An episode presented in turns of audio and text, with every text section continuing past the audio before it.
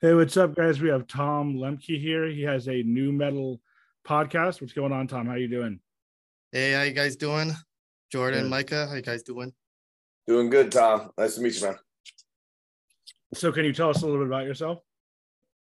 Oh boy, I don't know uh, where to start there. Um, yeah, uh, obviously I'm here because I'm kind of like uh, branching out here. I've got the podcast called Breathing New Life with my co-host Jeremy. Um, and uh, we're just a couple of guys that grew up uh, listening to new metal and loving it. And uh, you know, we're, we're you know a couple of online friends, and uh, I reached out to him. It's like, hey, you want to start a podcast?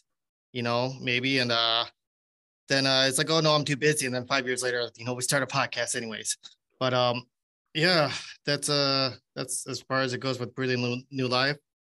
Otherwise, uh pretty, you know, laid back average person. Um I work in CNC. Um and uh oh that's about it right now for my life going on right now. It's just pretty much a podcast and work and uh I, and going to school also. But um otherwise uh yeah, that's it's about it going on for me unless uh, there's something more specific you guys like to know about me. Did you say you're a rich person? Is that what I heard you say? Or you're not? I wish. Person? No, not a rich person. I'm a laid back average person, really. Yeah. You're um, a working class American. Like yeah, working class, blue collar job. Uh, like I said, I, I go to college, um, you know, trying to get a kind of a an associate's degree in uh, mechanical design technology, which is kind of like a, you know, a more basic engineering degree. But although I do have a CNC programmer diploma, I got I finished up school for that earlier this year. I started that back in uh, 2020. Uh, it's kind of a little bit of interesting story there. I was going to go back to school starting in the spring semester of 2020. And, um, you know, I decided to hold off on it until, uh, you know, I had a little bit more money, probably go in the fall. And then, you know, lo and behold, the, the pandemic happened and a lot of that stuff, you know, was, was shut down anyways, you know, lockdown, no, you know, nobody was really going to classes anyways. So it's kind of like, you know, weird occurrence. But then uh all of a sudden in like, I think it was like late June of 2020, I get an email about, you know, from my my college that I signed up for. It's like there's a program to have like the first like four classes of the CNC programmer diploma paid for through a scholarship from Metallica's All Within My Hands Foundation. So I uh, end up getting to go to school, you know, for those first four months for free, thanks to Metallica, basically. And uh, I mean, the first four classes, I should say. It was about yeah, it was about uh four or five months worth of classes, I should say. But yeah, those first four classes I took were paid for there, so I'm a uh, I got an education thanks to Metallica there. Um, but yeah. they um from then on, you know, I, I continued my, it was just like the first like four basic kind of like CNC certification classes. And, uh, but I went on to get a CNC programmer classes, which basically means I know how to program the machine to tell it how to make the parts I wanted to make. Essentially, the very basic way of putting it. For anybody who doesn't know anything about CNC or whatever, you know, it's those machines where they take like parts that are usually like metal and then they have a bunch of tools, cut it down to form it into whatever shape they need. You know, if you look up, you know, CNC videos on YouTube and whatever, you'll, you know, you'll see it, and probably you've seen something like that on like one of those old how it's made type shows or anything like that. But that's that's a career field I'm in. Um, I'm not really at the point where I want to be career wise right now, but it's I'm a lot better off than I was two years ago. So, you, you know, outside of the economy, kind of still makes it kind of tough for someone like me, but I, I, I reached my goal of getting my CNC programmer diploma, which is why I wanted to, you know, back in 2020, and then I am continuing my education as well. So yeah, let's get into the the new metal talk. Sorry, are you? Right I just sorry, I just changed my um the tripod. Is it? Do you think it's better, Jordan? But it's more like eye level. Yeah, it looks, like, it looks perfect. Right. It's like a little tilted, fine. but uh, whatever. Not that big of a deal. Yeah. Okay. Um so yeah, as far as the new metal goes, are you in a band or anything, or how'd you get into new no, metal? No, I I never really got to dabble into music as much as I would have liked to. I was always trying when I was younger. It never seemed to be something where I ended up with this with the kind of people that I wanted to make music with, I guess. Uh, especially it was tougher when I was younger. I'm a pretty um low key like person, and I'm really wasn't like you know, I don't know how to put this. I really wasn't into any like particular crowd, I guess. I was in kind of an outcast crowd. And I also was kind of tough because also as somebody who didn't really I didn't do drugs or drink or anything like that. I was pretty, you know, laid back and, and, and everything like that. I, I wasn't into that kind of stuff. So it seemed like it was kind of like a, a different kind of social scene as far as those things go. It makes it a little difficult to kind of fit in with that when you're not into that yourself. Um, so never really bonded with anybody in music musically like that. Uh, I've been working on stuff my myself on and off over the decades, uh, just doing that kind of stuff. But I've always loved, you know, I've always loved music. I've you know it's it's been it's obviously a huge part of my life to the, to this day, and I, I still keep trying to dabble in in it like solo wise. I'd like to try and do some more electronic music type stuff done a couple of things here and there in the past, but nothing I really feel like sharing now anymore. It was just me dabbling in it and just kind of uh taking loops and and and whatever and just kind of composing a lot more like electronic type music uh back in back then and and stuff. So you know that's kind of how music is for me as far as uh musician wise. But as a fan, I've had a lot more connection to it. Otherwise, I've uh, used to work at a bar that my brother owned that was also a small like club venue type of deal, you know, a couple hundred people capacity type of deal. Oh, excuse me. And uh, I got to know quite a few, you know, bands going through there. Uh, a friend of mine, Justin, he was in a Milwaukee local band called Line Still. Uh, he's actually a guy that I used to work with when I was like a teenager. We used to work at a Pizza Hut together. And then years later we ended up you know reconnecting through his band playing a show at that at that bar that my brother once owned. And uh i got to know some other bands that came along through there even when after my brother sold it. Well he didn't really sell per se because he didn't really own the building but building got sold and everything like that to a new owner and a new um i was gonna say and it changed hands and whatnot and even with that new owner, I got to still kind of be somewhat involved there and get to know some musicians and bands that came through there. I had some somewhat high profile bands going through it through there, uh, like Soulfly. Uh, got to play there once. Um, uh, the band, uh, I think uh, it was uh, freaking uh, Anvil went through that came through there once. Um, Ill Niño played there. Uh, that's a pretty big uh, band a band, band that I'm really big into as a new metal uh, fan. And God, I'm trying to think. Uh, there's a band called a Canadian new metal band called Slaves on Dope that I grew up listening to that ended up playing there. It was really awesome to to meet them through that. Um, the uh, industrial artist, uh, industrial rock uh, artist, uh, Christ, he came through. Uh, he's uh, kind of a big deal. I, and it was kind of cool because I got to see him originally when he opened up for Coal Chamber. So at the rave, and then they end up doing a smaller tour and they came through that that club. So it's yeah, I, I had a lot of different connections through through music, even as a, especially as a non-musician, and getting to know a lot of the local music scene. Especially, I was very lucky to have gotten to make some of the friends I did when my brother owned that bar and whatnot. Yeah so let's get like into the into the music. So what what music what new metal bands are you into now?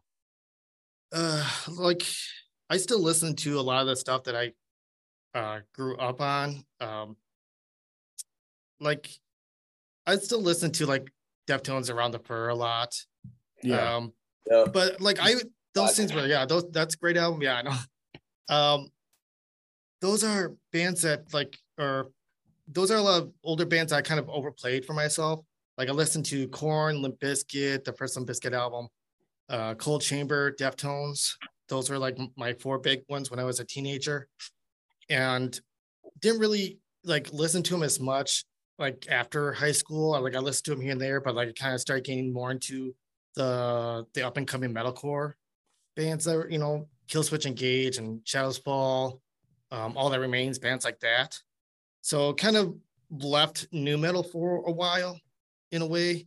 I mean, nu metal died anyways, I guess, anyway, like pretty much after 2001, nu metal wasn't anywhere near as strong as it was. And, you know, it kind of changed hands from nu metal to metalcore taking over basically, right? But then I don't know, I would say a little over 10 years ago, I just like came across some of the the bands I used to listen to, like Ill Niño, and I think actually one of the bands that kind of kickstarted was I came across uh the band Flaw again and went on like I don't know what it was like Pandora or Slacker or something like that and made a radio Flaw and just started listening to all these old bands I used to love, uh, Flaw, Ill Niño, Spineshank, Endo, so many, yeah, so many different great uh, older bands that I um, used to that I used to listen to, and some that I haven't really listened to hardly at all when they were around more and were more active in the new metal era. So it's kind of like I got to rediscover new metal from from that era again also and so just kind of resparked this this love I have for it because I just love kind of the the grooves and bounciness of a lot of the music that I listened to there, and it wasn't trying to be too hard or anything like that. It was it was just kind of just enjoyable and just fun to listen to that kind of music again. And about 10 years ago, uh, a little, yeah, a little over 10 years ago is when I first heard this band called New Era. And I'm like, oh shit, I love this this band and everything like that. This this is awesome. And I'm listening to, to it and all this stuff. They I follow them. They were gonna try and get they put up like an Indiegogo to do a second album, but that fell through. So I guess the band just kind of went their the, the band members went their separate ways after that. And I'm on Facebook, I'm in one of the new metal groups, and somebody posts the video from one of New Era's uh, music um, from one of their you know songs and whatnot. And a guy that comments as like, "Oh yeah, I was I used to be a singer in this band, you know." And I friended him. Well, that that singer is Jeremy. Jeremy is the singer of a band that I, I you know really got into, who made you know new metal music in a era where music new metal wasn't popular whatsoever. And so Jeremy and I through Facebook, we just you know kind of hit it off and everything like that and that led me to like about five or six years ago. I was like, hey, dude, do you want to do a podcast? You know, kind of discussing like new metal. Like it's starting to do a resurgence about five years ago. You know, I wanted to kind of get in on the ground floor and start a podcast about that, but unfortunately at the time he was too busy, and he ended up like starting a, another band, I guess, called Stark. But and so I guess that kind of got in the way of his like like how many extracurricular activities he could have. But then like you know, earlier this year, he's like, Hey, you remember when you messaged me about doing podcasts? Would you like to do that now? I'm like, Yeah, sure, dude. I'd love to do a podcast with you. I think you and I would get along great for that. And honestly, it's been a good experience since, since then. You know, Jeremy and I, we get along, we get to discuss things. And, you know, from, you know, talk about my background in music, well, that led to those things and led to me and Jeremy starting a podcast. You know, a guy that I just happened to be a fan of his band's music when they were together and got to know him through, you know, online through Facebook. And now we get together, you know, every once in a while and do and record an episode discussing new nu metal. And we try to feature new metal bands that aren't are kind of new or kind of, you know, more underground, lesser known.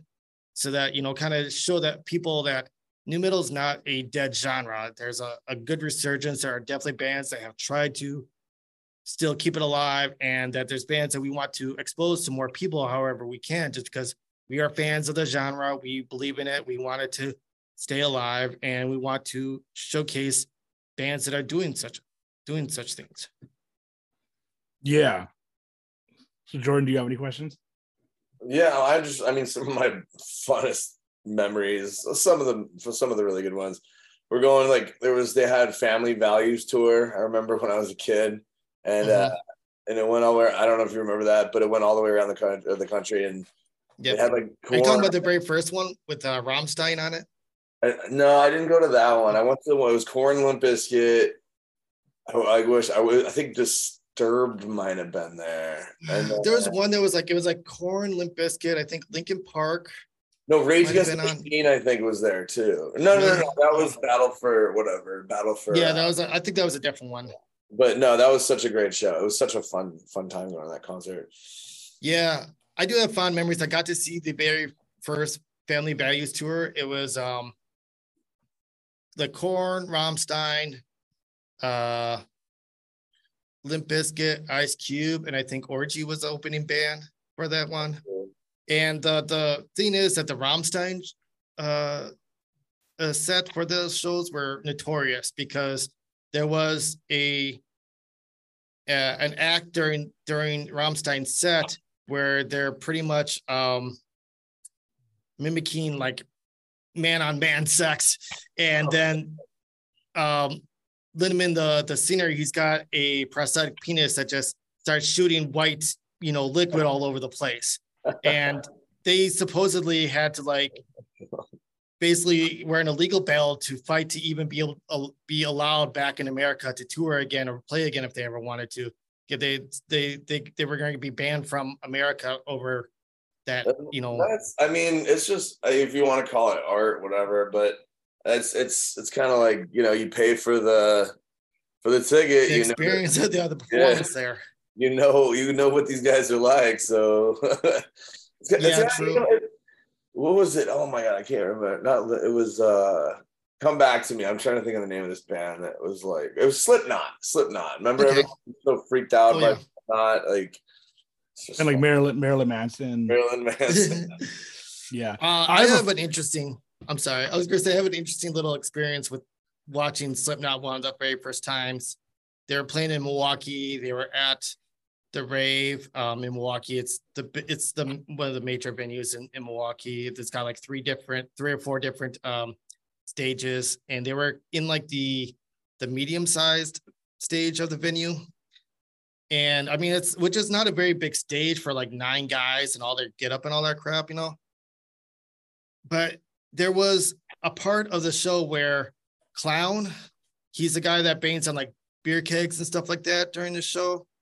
He takes one of the beer kegs and he like flips it on the side to the front of him and he's got like the little hole in it or whatever. And so he's he's he's mimicking that he's he's he's he's like pretending that he's pulling out his dick and then like jerking off into the keg or whatever. And then he takes the keg and just throws it off the side of the stage.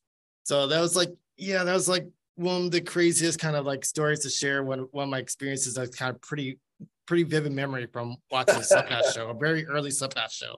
So like they don't, they're, yeah, their second album was an impact. It obviously made an impact. yeah.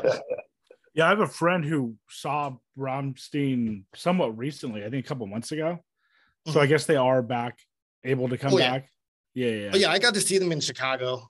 Uh, it was a, a, great show, a huge show.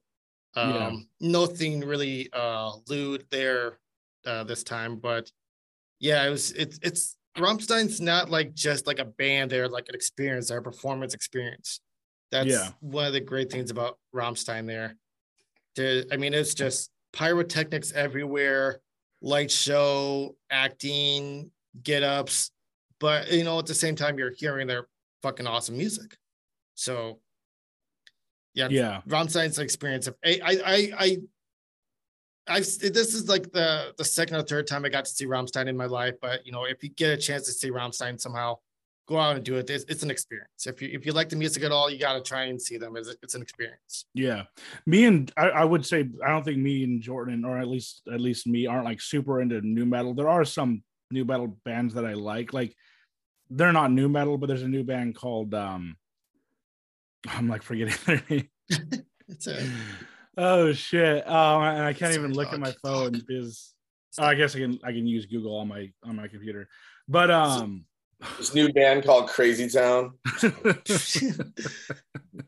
well, speak, I got to speaking of yeah. uh, uh, turn turnstile. I can never remember stuff. Yeah, you like turnstile? They're all right. They're not my. They're not completely my thing. Um, yeah, I don't think they're bad. I, I, they're really quite. Um, what was I gonna say? They're really quite getting uh to be a more well-known band now. I could definitely say that. Yeah, So, I'm more big- into that stuff. And like, so me and Jordan both were in bands. One of the guys I was in a band with is in a metal band now called Bleed the Sky. Have you heard of Bleed the Sky by any chance? Oh yeah. Oh wow. He he's gonna Um, he's gonna he's gonna be happy about that. this Um, guy. Uh, they're doing. they used to be in a band called like um, was somebody in a band called Blood Simple? Um, is that the is that what I'm thinking of? Uh, I know that not. the drummer I, I, is I know in- Bleed the Sky, but I swear I swear there were members of that band that were in a new metal band that I I I know of.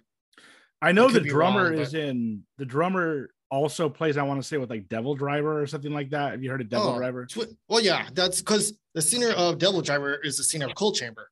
Yes, it's a, that's the same singer. So is that that's what you were awesome. is that what you were thinking of then? Or or no? Maybe, maybe that's it. I don't remember, but yeah, I just I thought Bleed the Sky had um oh somebody in Bleed the Sky was in a new metal band I used to listen to also. I could be mixing it up, but yeah. Yeah, if you Bleed want, you can if you're able to look it up, you can see that I I want to say they're coming out with a new album or something. They got a new singer a little while ago, then he they kicked him out. Mm. But I actually took pictures of them like during their last tour. I saw them in yeah, yeah, I was gonna say Jordan, did you go? But you didn't go. It was in LA. I saw him at uh the whiskey. Um, and so, anyways, I was in a band with that guy, and we started like we went through a bunch of different phases. Like we were like um, you know, we started off like punk and then ska and then emo and then like screamo. And then they eventually just went like full on hardcore Mhm. and um that was pretty much like when i i left the band like they they pretty much kicked me out because they went like just straight like death metal like i don't know if you even knew that jordan I, of course I knew that. Remember, You like knew- I you knew remember. kicked me out No, no, no, no. I, I just knew that that they went hard metal, and I figured I didn't know if that was your style really, but yeah it just wasn't my style so it wasn't like really necessary i was bummed out but I missed It- that song you guys had. Like Wayne wrote it with I think you probably, um, or I don't know who else had input to it, but it was this like song that was it was kind of poppy, and it was like it was like really high. yeah You know, like that was more when we were like pop punk. i don't even yeah, pop punk i guess Yeah. it was kind of like a that wasn't straight pop i know what you're talking about What was Like your band called again? well we had a bunch of different names like we had What was the one I would have known? Well, we, we ended up being like behind the scene. Before that, it was like New Direction. I think when you came out to that recording studio, it was like New Direction, and then New Direction, not New Direction, and then um, and then it turned into like behind Direction. behind the scene, I think and then it went to- That's, and then it went to Ender. that's when I think I saw you last. But yeah, anyways, my my point is is that we were more. They like I said, they eventually go in like they eventually went pretty hard, like, but. I was more in, and Jordan too. I think was more into like Finch, Glassjaw, like you said, Deftones. Are you into those bands? Like, I know Glassjaw, Finch. I think um I I know of Finch because I remember like I was listening to your episode of with uh that Scott guy, like where Yeah. you guys talk about like pop punk and emo and stuff like that. You guys are mentioning some bands. And like that pretty much explains what I'm into that whole yeah, episode, exactly. Like that's the thing that like kind of like sucks for me, I guess, in a way. Like I went from like new metal to like metalcore and melodic death metal, got into bands like In Flames and um and you know, obviously like Killswitch Engage and stuff like that. And you know, but you guys are talking about some emo stuff. Like the only like really kind of emo band that I was like any kind of real fan of was like Hawthorne Heights. I like the their first two albums.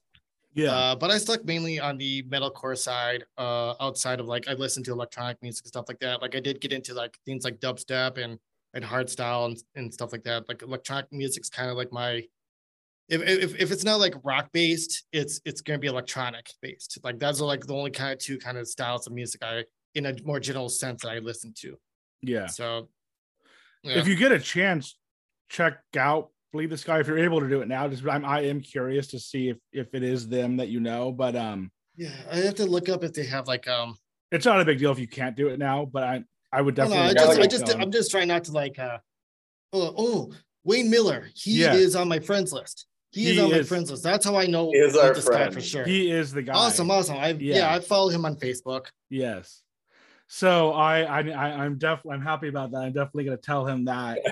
and it's like maybe Jordan, we're we're actually we want to eventually get like a song in here, so we could definitely use like a Bleed the Sky song. I, I talked to another guy on here who was doing like ambient uh, music that we can use. He said that too. So, um, but yeah, so Bleed the Sky. Um, I mean, to be honest, uh, just to be honest with you, Tom, like most of that music, you know, I, I feel like we were definitely on other sides of the path. You know what I mean? Other sides of the Yeah. road. Like like emo. I don't emo kids. I don't think we're really getting along with like new metal kids. I mean, not not like literally not getting along, but like, you know what I mean? Like there was definitely a separation.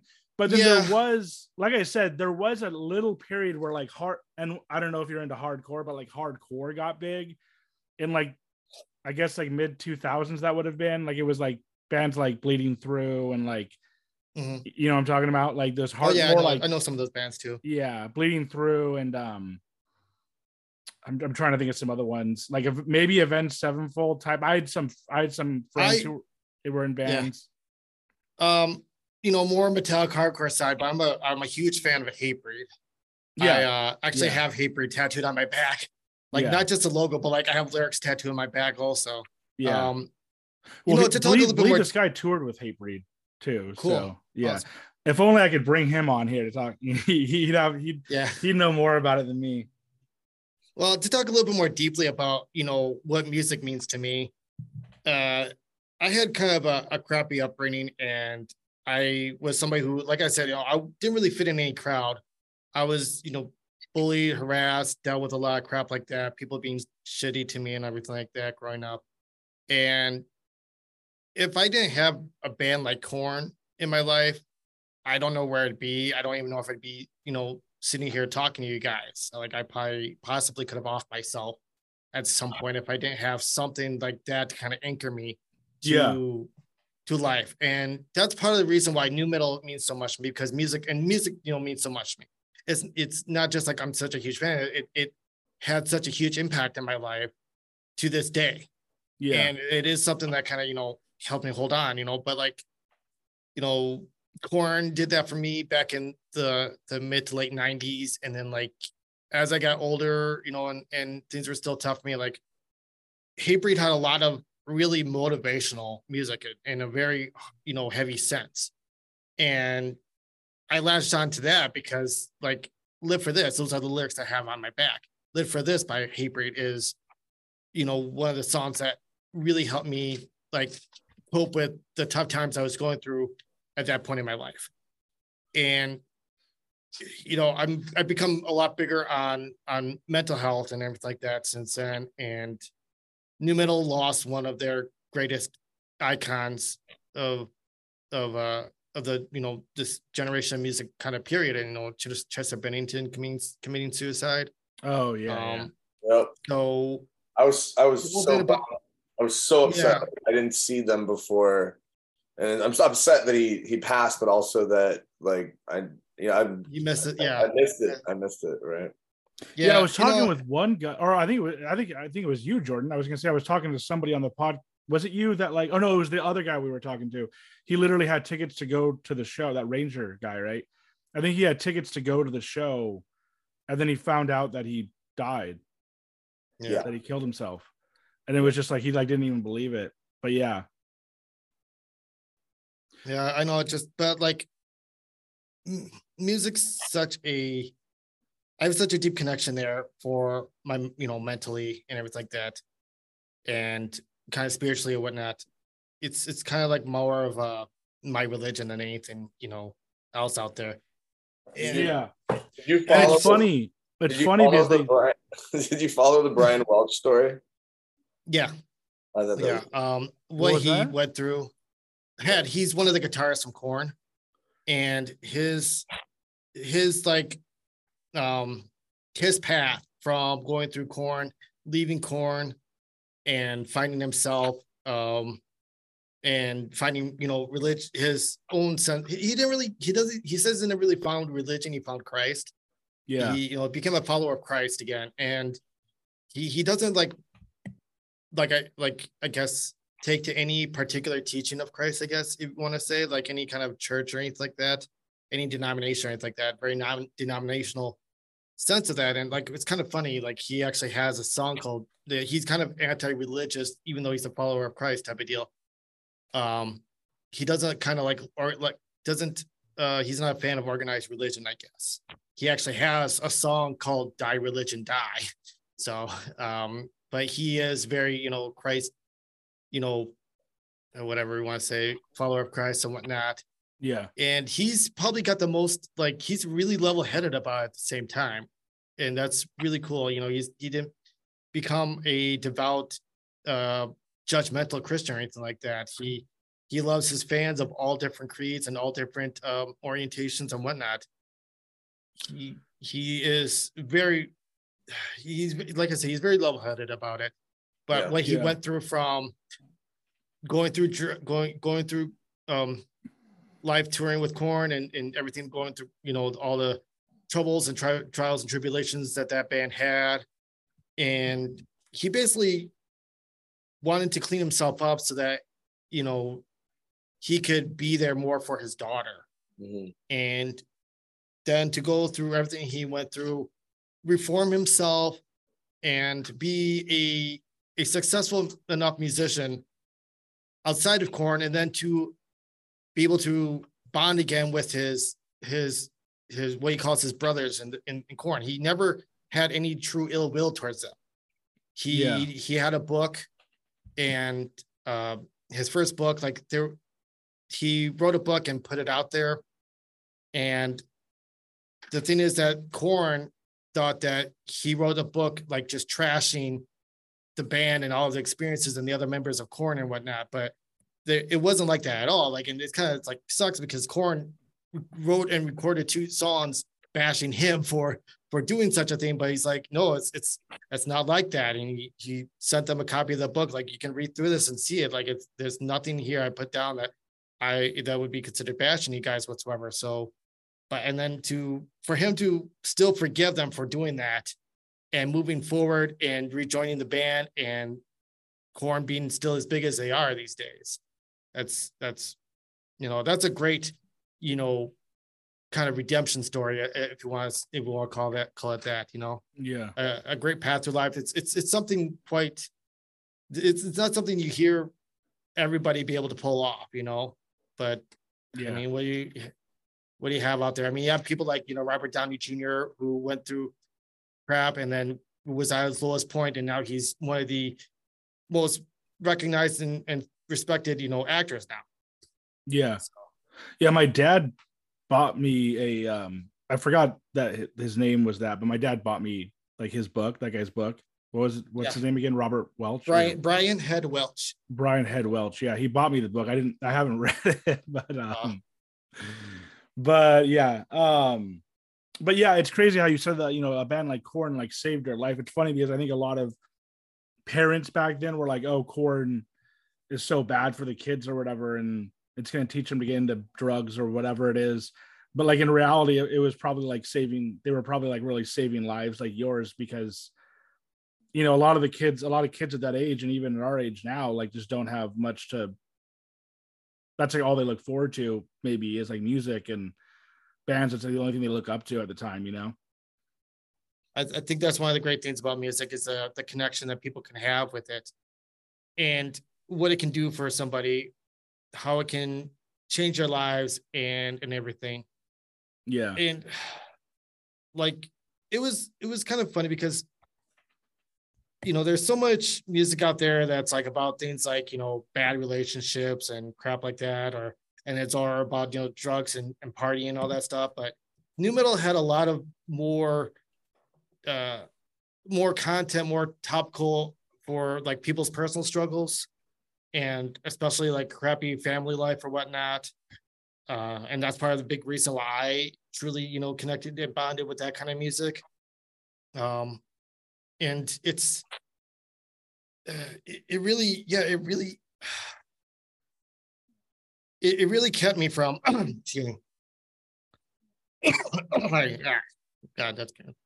Yeah, I have to like cut that out there. Um, but yeah, it really kept me from kind of going off the edge, I guess, in a weird way and it's it's it's it's it's very difficult to put into words and kind of like I don't want to like go on too much about my own personal life growing up or anything like that.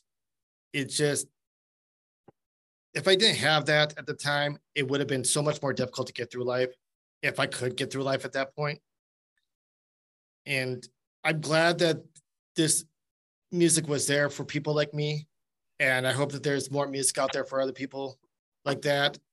And that, you know, if it's a if it's a one thing that keeps somebody from you know taking their own life or falling into drugs or something like that it's mm-hmm. great. I'm glad it's there you know and i i am fortunate that my parents didn't really like censor me from these things and a lot of this music i actually like got into because of my older brother. He listened to this stuff a lot you know before i i could or whatever. I mean he was older. He had you know job and he could buy go out and buy his own cds and whatnot. I was younger i didn't have my own money for that kind of stuff or anything like that. So right. i would end up borrowing his cds a lot and listening to that music until i got to a point where i could buy my own my own stuff.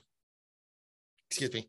Yeah. But, so but yeah to kind of like listen to that first Korn song Korn cd and there's songs about getting picked on getting harassed and you know you're sitting there picking on me but you're the shitty person instead type of deal that a lot of that content of that Chris Korn album was about you know that's that's something that that helped me kind of cope and face know that there was somebody else that had to yeah. deal with bullshit like that in their life too. You know, I mean, he had a pretty fucked up life. Him, like Jonathan Davis, the Sam Korn, he had a pretty fucked up life and, and upbringing and whatnot. And to the point that, yeah, they were on drugs. I mean, they were known for literally smoking meth for, you know, during the recording of that first album. And then all the stories you've heard about them, like in their, their drugs and their lifestyles throughout the years to the point now that pretty much everybody's you know just sober and they're they're facing life you know after facing and battling those you know demons and all that stuff over the years. But it's so it's kind of kind of funny there but that they unfortunately still did kind of have to turn to those scenes but to still express still get an opportunity to express and and talk about the kind of those kind of topics that not a whole lot of music beforehand really touched upon uh, I mean, there were, you know, topics and whatnot, the alt rock era and whatnot, but I don't, I don't put this? I, I there wasn't quite the same topics. It, it wasn't quite the same things that people were talking about in the early 90s versus what kind of came out of the mid 90s and beyond. It was a lot more topics regarding personal life and home life and and things like abuse, sexual abuse, and harassment, bullying, all that stuff kind of came out a lot more in the lyrical content of that music of that era. Right. Like before and the I think before was, the mid nineties.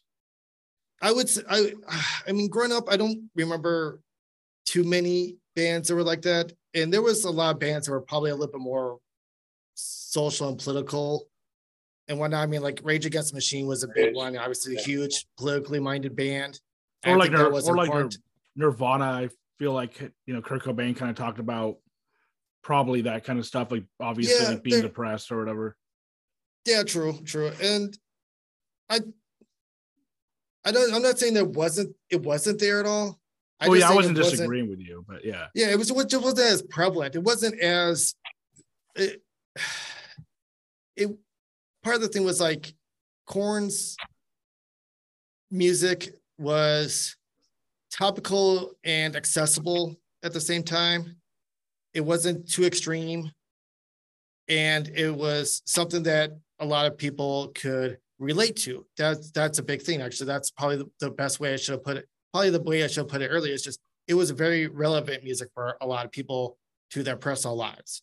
Yeah. You know, yeah. it wasn't just somebody you know, talking about, you know, their their, you know, fucked up extreme life, you know, that was like on more extreme type of thing. This was a lot more relevant to a lot more people's life that they were, you know, that other people were going through it. And it wasn't something that I don't say was, I don't think was as much of how do I put this? Much as of a blunt topic in music content wise before that. I mean, Yeah. I, I I was young. I could be wrong. I understand there probably are good examples of such a thing, but I just think that Korn kind of brought it a lot more to the forefront than what was really being uh, explored or discussed beforehand. Yeah. In terms of that, in terms of like the depression or angst or whatever thing, do you know much insight into the Chester Bennington uh, thing, like why he committed suicide? Like, um, I mean, I, I kind well, of think I know, but well, there's there's many different discussions regarding that. He, if I do remember, he did have to deal with abuse growing up himself. He did have you know drug issues and all that stuff when he was younger. Uh, I, could be wrong, but that's what I remember reading up on. But he was a pretty straight, uh, uh, pretty straight and narrow person when when uh Linkin Park started getting bigger and everything like that. He once he, he felt like had a more stable thing, but he was a huge Chris Cornell fan, and um, Chris Cornell's suicide was he was heavily impacted him, and Chester Bennington committed suicide on Chris Cornell's birthday. oh wow, I didn't And- know that. Yeah, I it's you know believe it's believed that maybe something about knowing that somebody that he looked up to and I got to become friends with thanks to being in Linkin Park that it's something that possibly triggered him to kind of go over the edge knowing that somebody he became good friends with that he looked up to was no was not no longer on earth you know and you know just something that reminded him about that. And yeah possibly you know push him over the edge there. It's it's at least one of the more prevalent uh, beliefs on why chester bennington took his life that day. Um, it's it's difficult to say. I, I don't know. Knowing what i've kind of dealt with in my own levels of uh, depression and anxiety it, you just never know day to day what you're going to feel how you're going to feel how you're going to see life you know what kind of thoughts you're going to have how how how hard those thoughts are going to hit you. Uh you could be good for a day. Like that's that's the thing that sucks about why people don't understand about uh when somebody has like depression anxiety and stuff like that that yeah you could seem like you're perfectly normal and happy and go lucky one day but the next day your thoughts just come to you and it, it takes over. It, it becomes too overwhelming. It's, it that's the anxiety part of it. And it could have just pushed them over the edge somehow just being reminded of chris cornell on his birthday. It was it, it had a huge impact on him i know that. And to be it's it was what within a year basically from chris cornell's death as well? So yeah it just must have it, it, probably pushed him over the edge. That that's all i can kind of guess just knowing what somebody who has to fight depression anxiety has to go through mentally. And it could just been the one the thing that you know made him follow through with it Yeah. I know there's like some conspiracy theories that like that obviously I don't I don't believe in, but like that both him and um i um, mean chris cornell yeah, I, I understand i know what you're talking about that him and Chris Cornell knew knew about some sort of uh, like child molestation ring going on, and Mhm. they pretty much were like offed or something. I mean, obviously, I don't buy Yeah, buy into it, they- but there's a there's theories that um Chris Cornell was suicided, you know, was killed off because of his knowledge of such a of such um activities or whatever going on basically within you know other prominent members of the music industry. I I don't know how much I I how much I buy into that stuff. I don't know what was what was going on with Chris Cornell at the time. Um, honestly, one way or another. I don't know how much I would buy into it though. It's it's definitely one of those things where obviously it's just, it's got just enough the the the belief in it is grounded just enough that it could be possible that there's some conspiracy involving it I don't know. Like I said, I just don't know how much I buy into it. Just because, especially knowing what I don't know that if how do I put this? It could be, you know, if Chris Cornell was was taken out like that, and I don't I don't know, you know, I don't know that Chester Bennington would have been a, a victim of that, or if he is just was that, or if that was one of the factors that was one of the things going through his mind, knowing that that's why Chris Cornell could have died or whatever, and that's why he offed himself you know, he committed suicide himself, you know. Um God, I don't know. I I I don't think too much of it. I don't buy into it too much. Like I said, my my thing is kind of probably more of just that people don't understand how so there's a lot of people that don't understand how the mind works when you have depression and anxiety and you have these overwhelming thoughts. And I really think it's just one of those times where all of a sudden it just overtook him. I mean, look at the recent suicide of uh, Jason David Frank.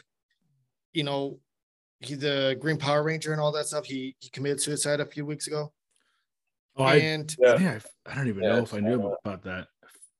No, yeah. Um, so the original Mighty Morphin Power Rangers, the guy he played Tommy Oliver on uh, the original like my uh, Power Rangers. He was originally the Green Ranger, then the White Ranger, and then he had like three other roles after that. Yep.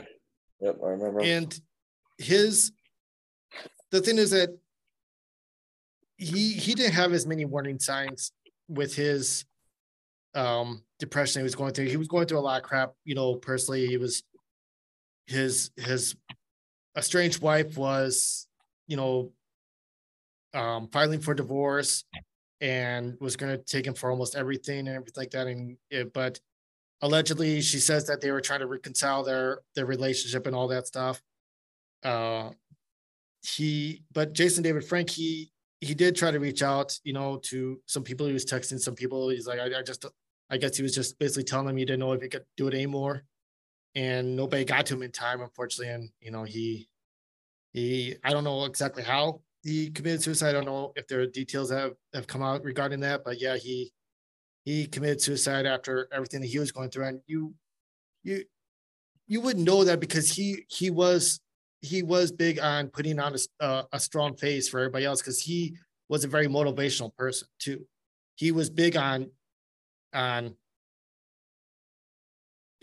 everybody else you know trying to find the best in themselves and everything like that i mean he was a martial artist that's a that's a huge mentality you have when you're a martial artist but yeah, it's just you just don't know what it is that that puts somebody over the edge to commit suicide. There, they could be perfectly fine one day, then the next, he, it's it's I don't know. It, it, it, they just they just can't handle it anymore.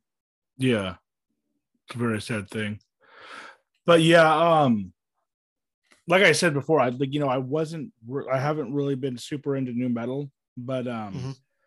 I recently, and th- I mean, I, I knew this before, but I recently, or this was probably, I guess, like a year or two ago now, where Limp Bizkit came back and played um some festival last year, like Lollapalooza, I think it was, and I was like, man, they like they're they really are pretty good live. Like, I'm not a huge Limp Bizkit fan, but I do like some of their songs. But like, especially the guitarist, you know how he gets all dressed up. Oh yeah, even Fred Durst, like I kind of liked his stage presence too. So I mean, a lot of those bands, Korn too, like really do have good um good live shows. Mm-hmm. Um yeah. I like the remake or I like the mix that they did with it's so hard to find. I ha- I used to have on MP3 somewhere uh this file and it was crystal clear, you know, at the time now it's like they have like recordings of it on YouTube or whatever, but it's Jonathan Davis, uh, Jonathan Davis, it's uh, Linkin Park, and then I think also night uh 50 or um Jay-Z. It's like a hmm. mash, it's a mashup, but it was like recorded on it was like a bonus track on the album of whatever that 99 cent in Linkin Park, you know, they did that those songs. Um but I, I forget it's I'm about to break, and like he he he does like the bridge, and it's like when you I, you probably haven't even heard, maybe you have heard it if you're you know you're a pretty big fan of Korn, but it's so cool. He uh he does this uh the bridge of the song, and then he's like, "It's fucking boring," and like he's like yelling that like in the song, and he just screams like, and then Chester comes back in, dude. No, I'm sorry. It was like that song. No, no, me, like perfectly. I was like, the three of them, of those groups, could not have done anything bad, like anything better. Maybe it was just Linkin Park and uh, and Jonathan Davis, but it was it was pretty. It was it was Linkin Park. I'm about to break. I think. Linkin Park, Korn, and um and Jay Z. I think Jay Z was in it too. Well, I know So- Jay Z did a whole album with Linkin Park, right? Yeah, Jay Z and Linkin Park did a, a mashup uh, album together. That was a big deal. Yeah. Um, Jonathan Davis. I don't know if Jonathan. I don't remember Jonathan Davis being a part of that at all, but I could be wrong. He did it. He That's- just did. He. It's one step closer, I think. Hmm. Featuring Jonathan Davis. Yeah, Do you have it? I'm, I'm looking for Ugh. it. If you can find it, you know, maybe we can bring it up. But um And it's alive. It's the one that you can see here is live, but let me find. You guys talk for a second. I'm just yeah, in Fine. terms of in terms of um the current state of like nu metal, would you say that it's still like alive and well, or is it kind of like are you still it's most in a listening to resu- band from a while ago? I think for the last five years or so, it's been in a growing resurgence. There's been a lot of bands that have started to resurrect that sound and definitely taking a lot of those notes from the first round of nu metal and bringing up and starting their own thing. There's bands that are kind of like metalcore and nu metal together.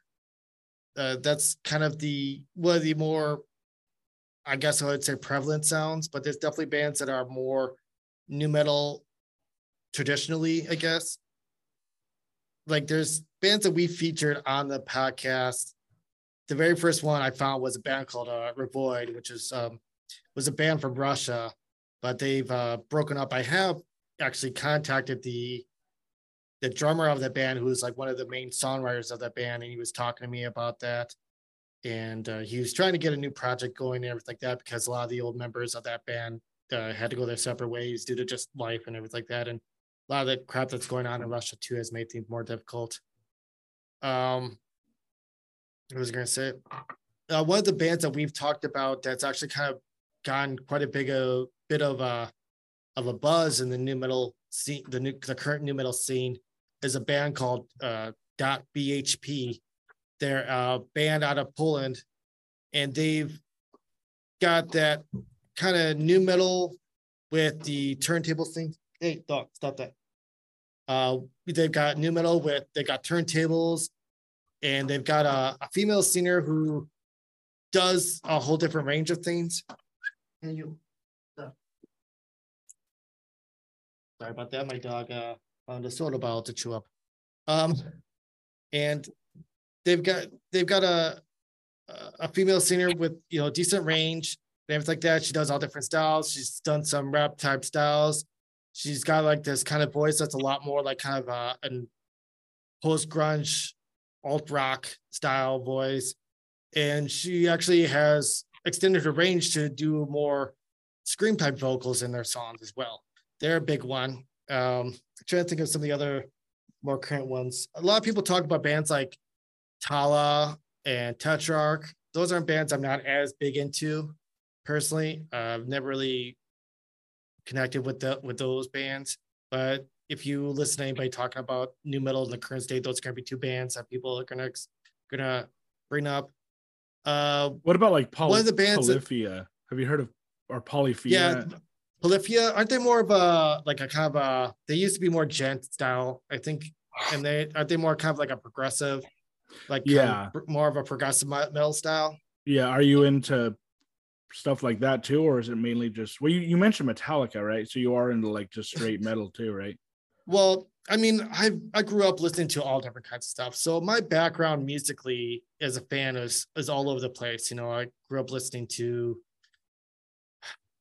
I don't know, Michael Jackson and Poison and I, I grew up listening to so much crap that was popular on MTV, you know. Um the 90s, the early 90s were, you know, obviously a big deal. Bands like Bush and God, who else can I even think of off the top of my head there when it comes to that? I was like, it's kind of weird because it's kind of top my my my memory from that from that era of my life is kind of fuzzy to to think of anything that's like uh outside of any popular bands. And I mean, I guess I could say Pearl Jam, obviously like Nirvana. Like I think Nirvana's um Nevermind and their unplugged CD were like my first two CDs I ever owned in my life.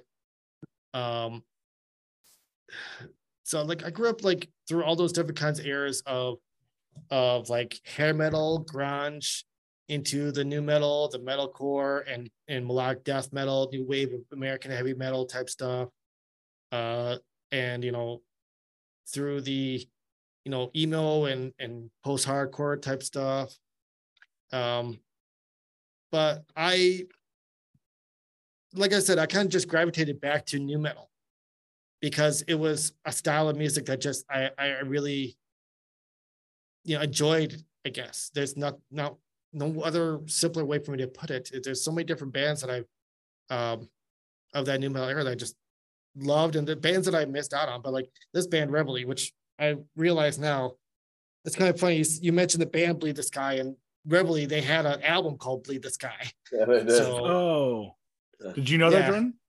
yeah, I knew that. Oh, okay. okay, When I, when I first saw the shirt, I thought it was, I thought I was thinking Chevelle. Do you remember Oh. the band Chevelle? Oh, yeah, yeah. Are you band, into- yeah. Are you into that that band at all? Those types. I listen to them, but not particularly. Like I don't have any of their albums, but like I mean, they- they're on the radio, whatever. Yeah, I'll listen to them. Um, Yeah. I seen them live at uh, in Milwaukee. We have a thing called Summerfest, and it was just like a huge outdoor live festival that like goes on like for like ten days. It used to go on for like ten days. Now because of COVID, they've like reduced it down to like two weekends worth of music, and that's it. it used to go for like eleven days straight, but they've yeah. they've had to tone that down a bit, but I've seen Chevelle at Summerfest before. Um, yeah, just What about Insane Clown Posse? Is that would you say that that's part of the same group that you that you Eh. listen to, or the nu metal group? yeah, that's I would say no, but No, yeah. I can definitely see the, you know, Insane Clown Posse was like right around the same time as nu metal coming up, and I did listen to to Insane Clown Posse. I, I like their their great Milenko album. Their um, they had uh, a you know associated group called Twiztid, and I like listening to them too. And they had some kind of nu metal style songs. It is kind of funny because Insane Clown Posse does do things that they have certain sounds in some of their songs that is kind of nu metal. They do incorporate, you know, guitars and and drums, a more of a traditional type of rock band type sound in some of their songs, but they're kind of more of just that horrorcore horror rap kind of stuff.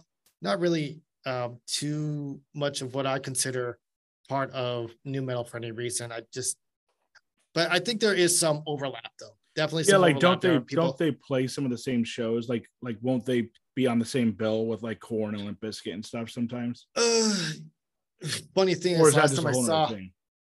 well, they there are people who are fans of of of Insane Clown Posse that are fans of nu metal bands like Hed PE. Hed PE's got a huge overlap of fans between those two crowds. Um, and if you're a fan of like a rapper like Tech N9ne, who's also known for being somebody a rapper who is not afraid to cross over into rock territory, he's had Corey Taylor on a song with him before. He's done a song, I believe, with Five Finger Death Punch before. I can't remember. I think he did a song with Five Finger Death Punch. Um, but there's like that kind of crossover with the Tech N9ne fan base, Insane Clown fan base. Uh, though some of those people that listen to Insane Clown Posse also listen to Hed PE and some other um, nu metal bands like that. But I can't think of anybody too much on, like, it's not something I'm too familiar with. I'm not too into that crowd, so I don't really know too much about that scene or anything like that. Yeah. And then you mentioned um your co-host. Did, did you say he was also in a band? What band? yeah, was he was in a few bands.